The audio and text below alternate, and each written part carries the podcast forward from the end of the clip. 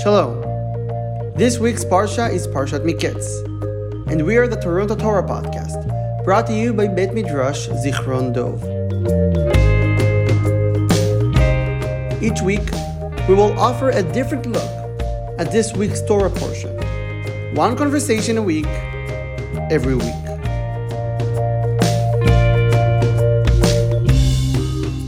And today, let's talk about dreams. Shalom, Rabbi Steven Gotlib. Shalom, Idan.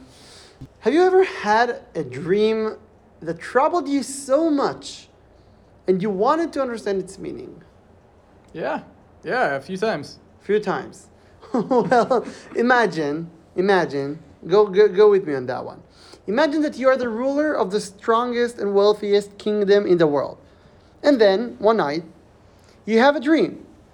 Or it's better to say a nightmare. You wake up in panic, wondering what exactly did this dream mean? This is exactly how Parshat Miketz opens. Two years after the conclusion of Parshat Vayeshev, last week, while Joseph is still in jail, Paro has two dreams. In the first one, he dreams about seven fat cows and seven skinny cows that emerge from the Nile River, and the skinny cows swallow the fat cows. And then another dream, and this time about seven healthy bundles of wheat and seven thin ones, and the thin one, the thin bundles swallowed the healthy ones. So Pharaoh wakes and wants someone to tell him what exactly the dream means. But his astrologers and, and all his, his smart people in his kingdom aren't able to offer a satisfactory explanation. Until his chief butler, however, has an idea. He tells Pharaoh about his Hebrew fellow, Joseph, who is locked up in jail. And he's a really, really good interpreting dreams. Yeah, and Pharaoh decides, you know what? Why not? I've had so many people try. Let's give this guy a shot. So he brings Yosef from prison, tells him his dreams, and Yosef explains that the seven fat cows and the seven healthy bundles of uh, grain all represent seven good years that are going to come to Egypt, where there will be enough food for everyone. But the skinny cows and the, the unhealthy bundles represent seven years of famine, where unfortunately there will not be enough food. So Yosef gives Pharaoh a series of recommendations on how he can uh, make the country better, how he can use the, the time that they have to be able to prepare adequately for what's coming, and urges him to save food away so that they could have saved for the years of famine. A recommendation that has the effect of helping Egypt be one of the only major providers of food in the region during that time. And that's that's actually really pays off. It pays off very well for Joseph, right? Because, well, see what happens next. Pharaoh gives Joseph a wife, right? And a new name, which is a very interesting discussion about what is exactly this new main name means and in what exactly what language is it. But above all, Joseph is appointed as the second in command of all of Egypt. Only Paro is above him. And once the famine finally uh, finally comes, and Yosef is, uh, you know, he he knew it was coming, he predicted, he was ready, the country was ready, and who uh, who comes for the famine but Yosef's own brothers with uh, with the people who are going to get grain from them. And Yosef notices them, he recognizes them, and yet they don't recognize him because he's changed so, so much. So he ends up tricking them into thinking that he's uh, not their brother. He uh, questions them, invites them in, and ultimately sets uh, sets them up so that when they leave, they find his golden goblet in uh, his brother Benjamin's um, sack, which is a big cliffhanger at the end of the parsha. It's a huge, yeah, yeah, right? And then they want to prison, uh, he wants to prison Benjamin, but uh, Yehuda promised to Yaakov that he will he will return uh, Benjamin safe and sound back, so... This in this climax, the Parsha ends. But Rabbi Steven, I want to get back to the beginning of this Parsha. The Torah opens with an objective description, right, of the dreams that Paro dreamt. Right? But then, when Paro is telling to Joseph about the dreams, the Torah describes all over again the same dreams. What is the meaning of this repetition? If you read closely, how Paro is describing his dreams to Joseph, we can notice that He changes some facts and adds some other details that the Torah did not mention. For example, Reb Steven, Paro mentions, right, that when the thin cows had consumed the fat cows, one could not tell that they had consumed them at all, for they looked just as bad as before. But this important detail is missing. The Torah is not saying that, this specific sentence, this specific detail, at the beginning of the Parsha. It's missing for the initial description of the Torah at the beginning of the Parsha. There are some changes, not only that, such as the fact that Paro is mentioning the health situation of the cows, the fact that they are beriot, before their beauty, before the yafot mar'eh or yafot to'ar, which is another change. But the Torah at the beginning mentions, first of all, how the cows looked like, and then their health situation. There's a medrash in the book Otzar Midrashim, which is it's a collection of midrashim that was edited by Rabbi Yehuda Eisenstein, that says that Paro changes the dreams when he told them to Joseph on purpose, to test him, and to see if he's a real interpreter for the dreams, if he really knows what he's talking about. But I want to add another option of reading these changes. I think that we should read the interpretation of Joseph to these dreams in the context of Pharaoh's narrative and not the Torah's narrative. What do I mean? That means that when Joseph interpreted the dreams, he actually interpreted the already interpretation of Pharaoh himself. Just like the Ibn Ezra says on Pharaoh's edition to the dream, he says, and I quote, "Here Pharaoh expanded," says Ibn Ezra. Pharaoh expanded in his description of the dreams. And in order to explain a dream, every dream, the dreamer must first overcome the language barrier, which is a huge barrier, and to articulate his thoughts. But by doing so, he had explained his dream already, right? You know, every time someone asks me uh, how, how I met my wife, Priel, I have my story, I have my narrative, but every time Priel hears how I hears how I tell the story, she has a different, totally different story. She thinks I'm I'm uh, missing a lot of details from the story. So as we well, all know how that same, feels. You know how that feels, exactly, exactly. So the same was with dreams. When when Paro is telling his dream to Yosef, and Yosef's explanation to this dream is not on the objective dream, but rather on the explanation of Paro himself. Rashi also echoed this idea, actually. On the fact that no one could interpret the, these dreams of Paro, he says, and I quote again, "Ve'ein poterotam leparo," and there was none that could interpret it to Pharaoh, says Rashi. There were indeed some who interpreted it, but not a reference to Pharaoh, so that their words found no acceptance by him, and he was not satisfied with their interpretation. In other words, Joseph told Pharaoh what Pharaoh wanted to hear. And the first interpretation was already made, not by Joseph, but by Pharaoh himself.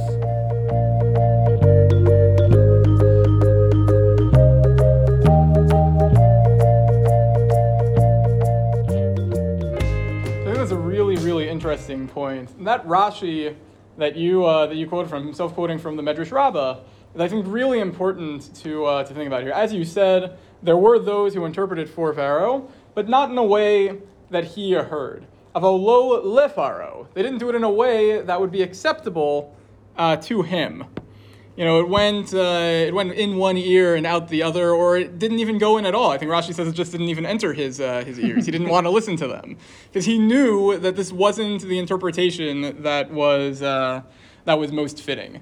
And some of the interpretations did actually, you know, have what to do with him. Some of them said that it was about maybe uh, daughters that he would have, whatever it would be. But he he thought it was something grander than that. Why would these dreams be repeating so much, if not for the fact that there's something important to say, something bigger than just uh, than just this? And it was only when he when he got Yosef, and Yosef finally gave him the interpretation that was most relevant, then he was able to really kind of understand this. And we actually have an idea, though, of dreams following after their interpretation. The Gemara in Maseches Brachos talks about this a lot. They talk about this concept of a dream uninterpreted huh. being like a letter unopened. You got a letter in the mail. You don't know what's in it. You're not going to know what's in it unless you actually open it. And Rashi there actually goes even farther. He says, lo tov v'lo ra, they're not good or bad inherently. Rather, they follow after their interpretation. And then that Gemara continues with many, many, many stories of individuals who had a dream interpreted and the interpretation affecting what they're supposed to be uh, doing, what they're dealing with, and how, in fact, they end up living as a result of that dream. We really see that it's almost as if the perception of the dream ends up becoming reality, to the point where part of that story involves two people who had the same dream, but one was interpreted well, one was interpreted badly, and lo and behold, the one who's interpreted good for has a, has a good, the one who's interpreted badly has it bad, and this is really a concept that we have so, so much in our tradition. It's really, really interesting. You know that the change of Yosef from being the this young boy whose siblings make laugh at him, he's a dreamer, right? He has those dreams from last Parsha, two dreams as well, all the way until he becomes the second in command on the entire kingdom of Egypt. It's fascinating. Thinking of Yosef's life in this way, maybe we can understand a little bit more about his interpretation, to the interpretation of, of Paro, right? Because Yosef's life could be hopeless. Think of what happened to him. He, his, his siblings made laugh of him, right? They threw him into a pit. And when he thought he could get out and start a new life, where in Egypt, he finds himself very quickly back in prison. But he's not giving up, right? He's using his skills in giving good interpretation to dreams in order to become greater, in order to rise himself up. And I think this change of Yosef is a reflection of a bigger change. I think actually the bigger change of Yosef, or maybe not bigger, maybe we'll say a more fundamental and basic change of Yosef, would be actually the change from being the dreamer to being the one who dreamers come to. I think changing yourself from someone who only has dreams to someone who acts, and not only acts, right? We know that the Ramban, for example, he says that everything that Yosef did in our parasha, he did, why? In order to make, to fulfill his dreams, to make them happen. He will prove to his siblings that he was right. So changing himself from being the dreamer to be the one who executes the dream himself, only by doing so, he manages also to lift himself up from that really, really, really low places that he was, all the way up until to be the second in command of all Egypt.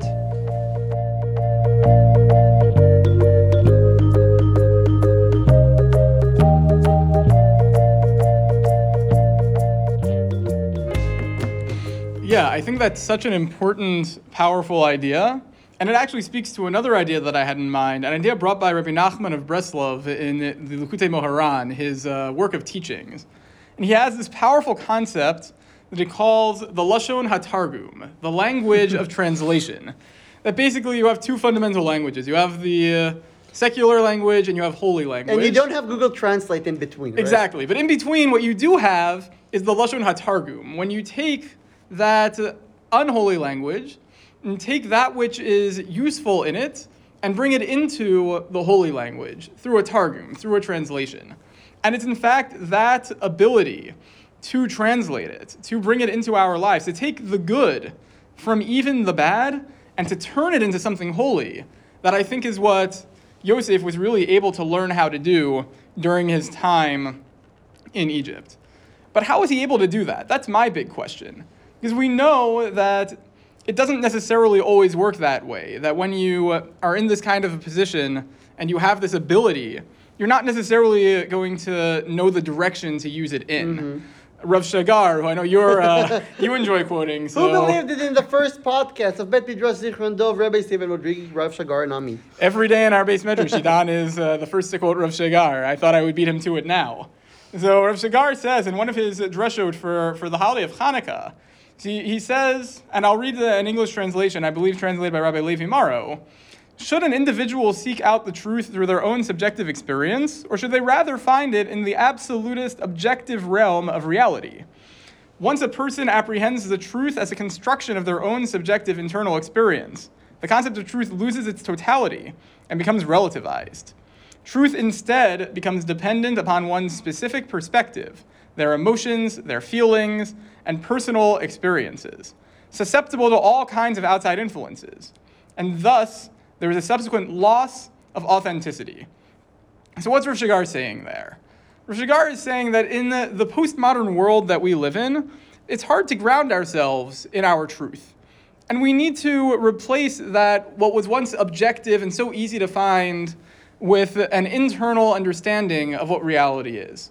And so do we go about that completely subjectively, or do we try to find some kind of objective reality to align ourselves with? Because if we do it and it's entirely subjective, what's going to happen? We're going to not be able to find the best way forward. We're going to keep thinking, oh, it's about me, me, me. I'm going to go the way I want to go. And it just ends up becoming a, a free-for-all and ultimately will lead to, uh, to selfishness. So you need to find something to root yourself in, something to push yourself forward, even in a lack of any clear interpretation. And when it comes to dreams, I think it's all the more so, because we don't know necessarily what they mean. We just know that we're going to interpret it a particular way. And what metric are we going to use for that interpretation, both in dreams and in life? And that's what I think Joseph really learned in this week's Parsha. Because when he comes and he's able to actually interpret to Paro his dream, he says, it's not me who did it. It's HaKadosh Baruch Hu. Right. Hashem gave me this ability to understand what dreams were saying, and I'm going to use that to help.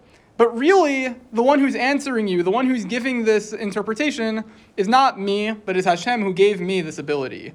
Yosef, for the first time, was able to reach beyond himself, was able to say, you know, it's not all about me.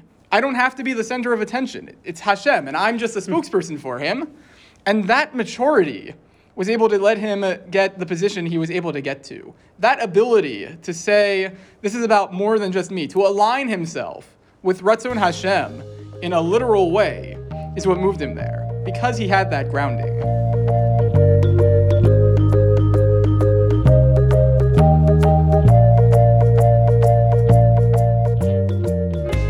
I think that in this in this case, Rav Steven, I think the student overcame the teacher, right? Because who, who's who's the biggest dreamer so far? His father, right? Yaakov. Yaakov is a dreamer. We know about the dreams of Yaakov in Parshat Vayetze, right? Yaakov, when he lay down on the stone and had this dream about the, the ladder and the angel coming back and forth. But what did Yaakov do with this? Was this dream? You remember what Yaakov did in Parshat Vayetze? Yaakov said, "Kimze bet Elohim vezehu sha'ar hashamayim." This place is the place of God. But there was no call to action from this dream of Yaakov. Yaakov did not wake up the next morning acting differently or changing himself because of the dream. There are some Parshanim who say that when Yaakov wrestled and fought with the angel, some say that was in the dream and not really in the reality of the world. But if we stick to the Pshat, then Yaakov did not really take any actions from his dreams, not like Yosef. And maybe in this case, we can find that Yosef has a little bit even overcome himself and over outdone himself, not like Yaakov did. And just like Yaakov, we know he's a very dynamic character, right? He changed himself. He was first described as Ish Tam Yoshev Oalim, right? Someone who stays in camp. But afterwards, he's described, Ki sarita im Elohim ve'im anashim, because you wrestled with angels or with God and with people and you overcome. This is a change of a figure, right? Started from being in camp, ishtam, almost indifference, to becoming someone who wrestles with God. That's kind of a change to a character like Yaakov. And I think Yosef's character is in this shadow of change. But he did not only manage to change himself from, again, from the lowest point possible of a human being, but also to change himself from being the dreamer to becoming the executor for these dreams. And I think this this is maybe why Yosef is what we call Yosef HaTzadik, right? Maybe from this we can understand that Yosef's role in Jewish history is maybe bigger than what we think. Maybe Yosef is the direct continuation to the three Avot. We had Avraham, we had Yitzchak, and now we have Yaakov, but we also have Yosef.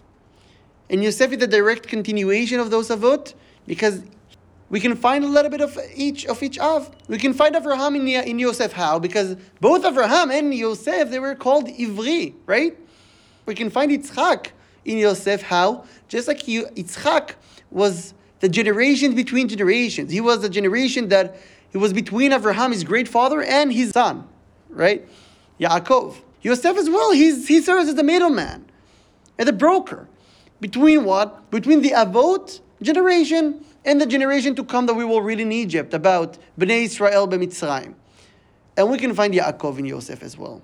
Where? In changing yourself. In starting in the Torah with one role, changing yourself all the way to the other side. And maybe this makes Yosef a very good character to finish Sefer Bereshit with.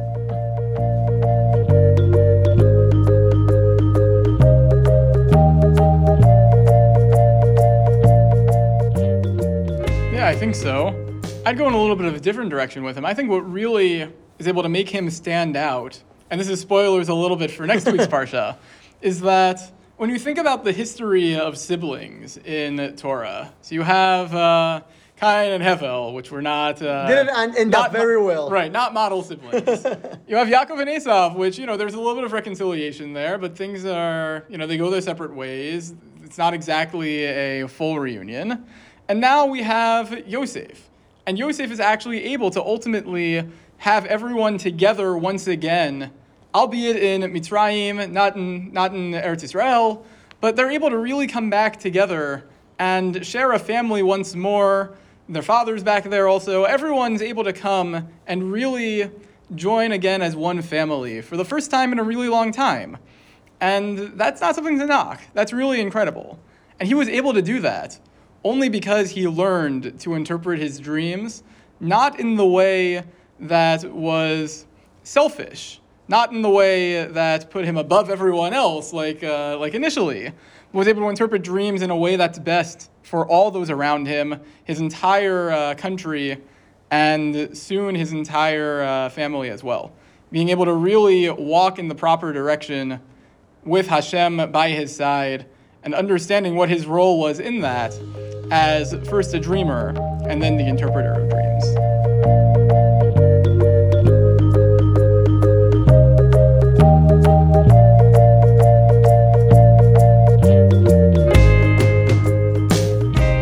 Thank you, Rabbi Steven Gotlib. Thank you. That was beautiful.